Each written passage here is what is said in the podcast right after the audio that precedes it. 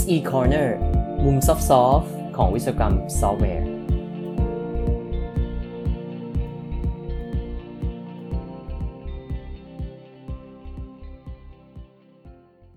เคยไหมครับ เรารู้สึกว่าไม่อยากจะเขียนคอมเมนต์เลยนะครับ โอ้ยเขียนทำไมนะครับ เบื่อมาก วันนี้พามาดูเรื่อง 4 เหตุผลที่คนมักจะพูดเวลาไม่อยากเขียนคอมเมนต์ครับ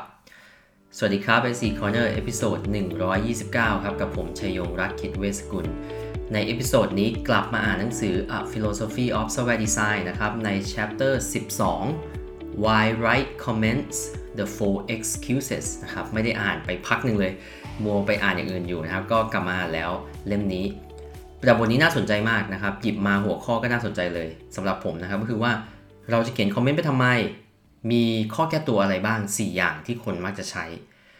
ซึ่งเอ่อ professor John Ousterhouse ที่เป็นคนเขียนหนังสือเนี่ย แกบอกว่า แกเชื่อว่า documentation นะครับคอมเมนต์ก็เป็นส่วนหนึ่งของ documentation นะเนาะ documentation เนี่ย มีส่วนสำคัญมากในการที่จะสร้าง abstraction ของซอฟต์แวร์เวลาเราเขียน ซึ่งการมี abstraction ที่ดีก็จะทำให้ซอฟต์แวร์มี complexity ที่มันน้อยลง เพราะฉะนั้นการเขียนคอมเมนต์ ถ้าทำได้อย่างที่ถูกต้องนะครับทำได้ดี มันควรจะเพิ่มดีไซน์ของซอฟต์แวร์ให้ดีขึ้น ควรจะ improve software design ซึ่งเขาก็เริ่มจากการที่เอาเรื่องข้อแก้ตัวของ developer มาก่อนนะครับ แล้วเดี๋ยว chapter หน้าจะเป็นวิธีการในการเขียนคอมเมนต์ที่ดีแหมอ่านแล้วมันน่าตื่นเต้นเลยนะฮะ เดี๋ยวมาดูกันก่อนว่า 4 ข้ออ้างของ developer มีอะไรบ้าง ข้อแรกก็คือ เรามักจะพูดว่าโค้ดที่ดีก็เป็นโค้ดที่มัน self document อยู่แล้ว มันต้องอธิบายตัวเอง เราจะเขียนคอมเมนต์ทำไม เราไปเขียนโค้ดให้มันอธิบายตัวเองได้ไม่ดีกว่าหรือนะครับเขาบอกว่าถ้าเราคิดอย่างนี้เนี่ยมันไม่เชิงถูกซะทีเดียวนะครับ อย่างแรกคือว่าการมีคอมเมนต์เป็นการใส่ภาษาคนเข้าไป เพราะนั่นคือเราจะสามารถอธิบายบางอย่างที่มันไม่สามารถอธิบายในโค้ดได้ หรือไม่สามารถอธิบายได้ง่ายๆนะตัวอย่างเช่น เรามี method signature เนี่ยมันเป็นหัวของ method มันก็ไม่ได้อธิบายอะไรเยอะ แล้วเราสามารถใส่ชื่อตัวแปรก็มันก็มีได้จำกัดเนาะจะไปตั้งชื่อตัวแปรยาวมากๆ มันก็ไม่เวิร์กเพราะฉะนั้นคือการที่เรามีคอมเมนต์อธิบายว่า method ทำอะไรนะครับอธิบายว่าความหมายของ return type คืออะไร ความหมายของ parameter คืออะไร มันทำให้ method เนี่ยเข้าใจได้ง่ายขึ้นมาก แล้วถ้าสมมติว่า เราเทียบกับการที่ว่าจะต้องไปอ่านโค้ดนะครับ บางคนอาจจะบอกว่าก็นี่ไงโค้ดเขียนมาดีแล้วมันแบบเซลล์ด็อกิเมนต์ก็อ่านโค้ดเลยว่าโค้ดทำอะไร ถ้าอย่างนั้นมันก็จะยิ่งเหนื่อยมากกว่าเดิมอีกครับ ลองคิดดูดีว่าถ้าเราจะใช้โค้ดไหน เราไม่สามารถเข้าใจอะไรได้จากมันไม่มีคอมเมนต์ให้อ่านเนาะเราก็ต้องเข้าไปอ่านที่เนื้อของโค้ดเพราะฉะนั้นคือยิ่งเสียเวลากว่าเดิมไหมครับ ต้องนั่งอ่านโค้ดดีไม่ดีอ่านไม่รู้เรื่องด้วยนะฮะไม่เข้าใจว่าทำอะไร ไม่เข้าใจลอจิกของคนเขียนอย่างเงี้ยนะครับ อีกแบบหนึ่งที่อาจจะมีปัญหาได้ ถ้าเราคิดแบบนี้ก็คือว่าคนที่เขียนโค้ดเอง ถ้าหวังว่าคนอื่นจะต้องมาอ่านโค้ดของเราเสมอเนาะเพราะเราไม่เขียนคอมเมนต์เขาก็อาจจะออกแบบโค้ดในแง่ที่ว่าทำให้มันสั้นลงนะครับคือ method มันก็จะเริ่มสั้นลง เพื่อให้เข้าใจง่าย ๆ อ่านง่าย ๆ พอ method สั้นลงก็จะเริ่มเป็นปัญหาเดิมๆที่เราเคยคุยกันมา ตอนที่เราอ่านหนังสือเล่มนี้ใน chapter ก่อนหน้านะครับ ก็คือว่า มันก็จะกลายเป็น method ตื้นๆนะที่เขาเรียกว่า shallow method แล้วมันจะมีเยอะแยะไปหมด แล้วก็เรียกกันไปเรียกกันมา กลายเป็นว่าสุดท้ายไปสร้างความซับซ้อนให้กับ system มากขึ้นกว่าเดิม เพราะฉะนั้นคือข้ออ้างนี้ไม่น่าจะเป็นข้ออ้างที่ดีนะครับ การบอกว่าถ้าโค้ดเขียนดี self document ก็แปลว่าไม่ต้องเขียนคอมเมนต์เพราะว่ามันมันคนละจุดประสงค์กันนะครับในการเขียนคอมเมนต์กับในการเขียนโค้ดโอเคครับ อันที่2นะครับก็คือข้ออ้างว่าไม่มีเวลาไปเขียนคอมเมนต์อันนี้ก็เป็นเรื่องจริงนะก็เข้าใจนะครับว่าหลายๆคนงานก็จะแย่อยู่แล้วเขียนโค้ดให้ทำงานได้ก็เหนื่อยอยู่แล้วนะครับ deadline ก็ใกล้เข้ามาจะเอาเวลาที่ไหนไปเขียนโค้ดกับพี่ใช่ไหมก็เป็นเรื่องปกตินะเพราะฉะนั้นคือ แต่ว่าคนเขียนนะเขาก็บอกว่า คือถ้าเราต้องเลือกระหว่างการทำฟีเจอร์ใหม่นะกับการ document ฟีเจอร์เดิม ใครๆก็เลือกที่อยากจะไปเขียนฟีเจอร์ใหม่อยู่แล้ว แต่ว่าปัญหาคือว่ามันเพราะว่าเราอะไปทำให้ความสำคัญของการเขียนคอมเมนต์มันน้อยกว่าเขียนโค้ดนะครับพอเราไปทำอย่างนั้น มันก็ทำให้ developer ก็มักจะเลือกที่จะเขียนโค้ดมากกว่าเขียนคอมเมนต์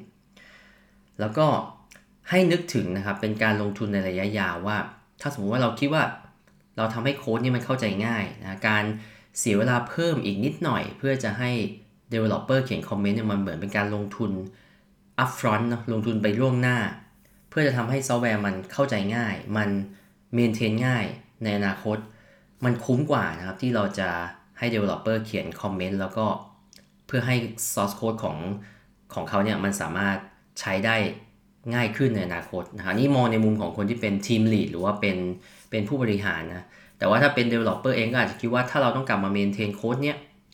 เราลงทุนเขียนคอมเมนต์ซะตั้งแต่ตอนนี้ยังไงก็คุ้มกว่า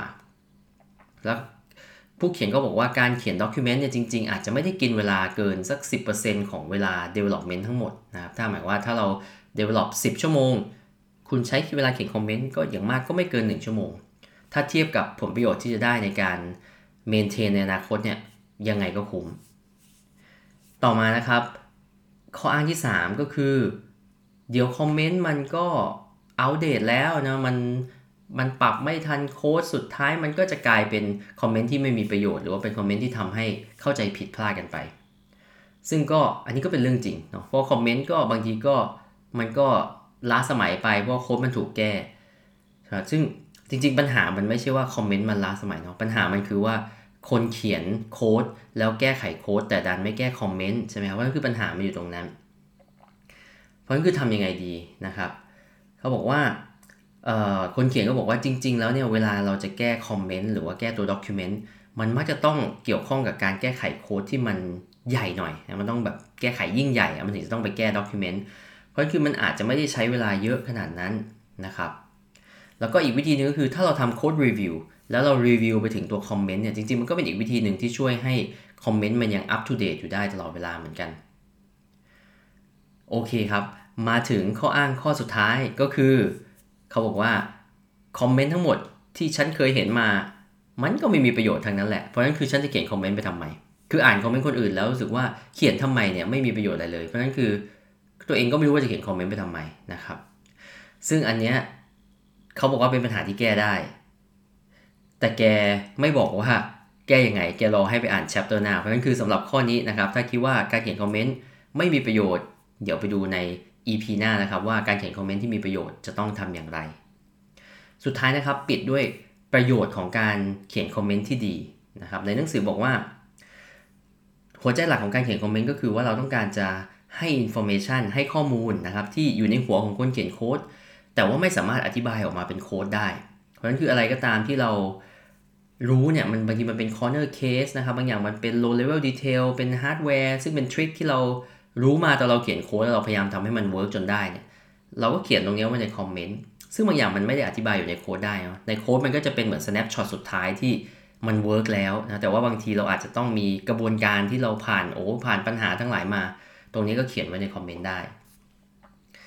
นะครับแล้วก็อีกอย่างคือคอมเมนต์ไม่ได้มีประโยชน์แค่กับคนอื่น มันเป็นประโยชน์กับตัวคนเขียนเองนะบางทีกลับมาอ่านโค้ดตัวเองก็ไม่แน่ใจว่าจำได้นะไม่รู้ว่าทำอะไรไปเพราะฉะนั้นคือมันก็เหมือนเป็นบันทึก ถึงตัวเองในอนาคตนั่นเอง สุดท้ายนะครับ เขาบอกว่าการเขียนคอมเมนต์เนี่ย มันช่วยลด complexity หรือว่าความซับซ้อนของซอฟต์แวร์ ในแง่ที่ว่า 1. มันทำให้คนที่อ่านนะครับ ลด cognitive load ลงก็คือ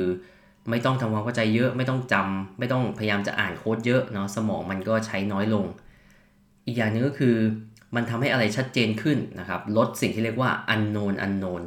ก็ทุกอย่างมันชัดเจนมากขึ้น มีความเข้าใจ structure ของ system มากขึ้นนะข้อมูลอะไรก็ได้เพิ่มเติมเพราะฉะนั้นตรงนี้ก็ช่วยลดความซับซ้อนของซอฟต์แวร์ลงไปได้ แล้วก็ลดความซับซ้อนในหัวของคนเขียนซอฟต์แวร์ด้วยนะครับโอเคครับ อันนี้เป็น tips ไม่ใช่ tips สิเป็นข้ออ้าง 4 อย่างนะฮะที่ Developer มักจะนึกเวลาไม่อยากจะเขียนคอมเมนต์เลย เดี๋ยว episode หน้ามาดูกันว่าวิธีการที่จะเขียนคอมเมนต์ให้ดีเป็นยังไงนะครับ น่าสนใจมากเลยเดี๋ยวติดตามกันใน episode หน้าครับ episode นี้ก็ขอฝากไว้เท่านี้ก่อนนะครับ ขอบคุณที่ติดตาม SC Corner ครับ แล้วพบกันใหม่ episode หน้า สวัสดีครับ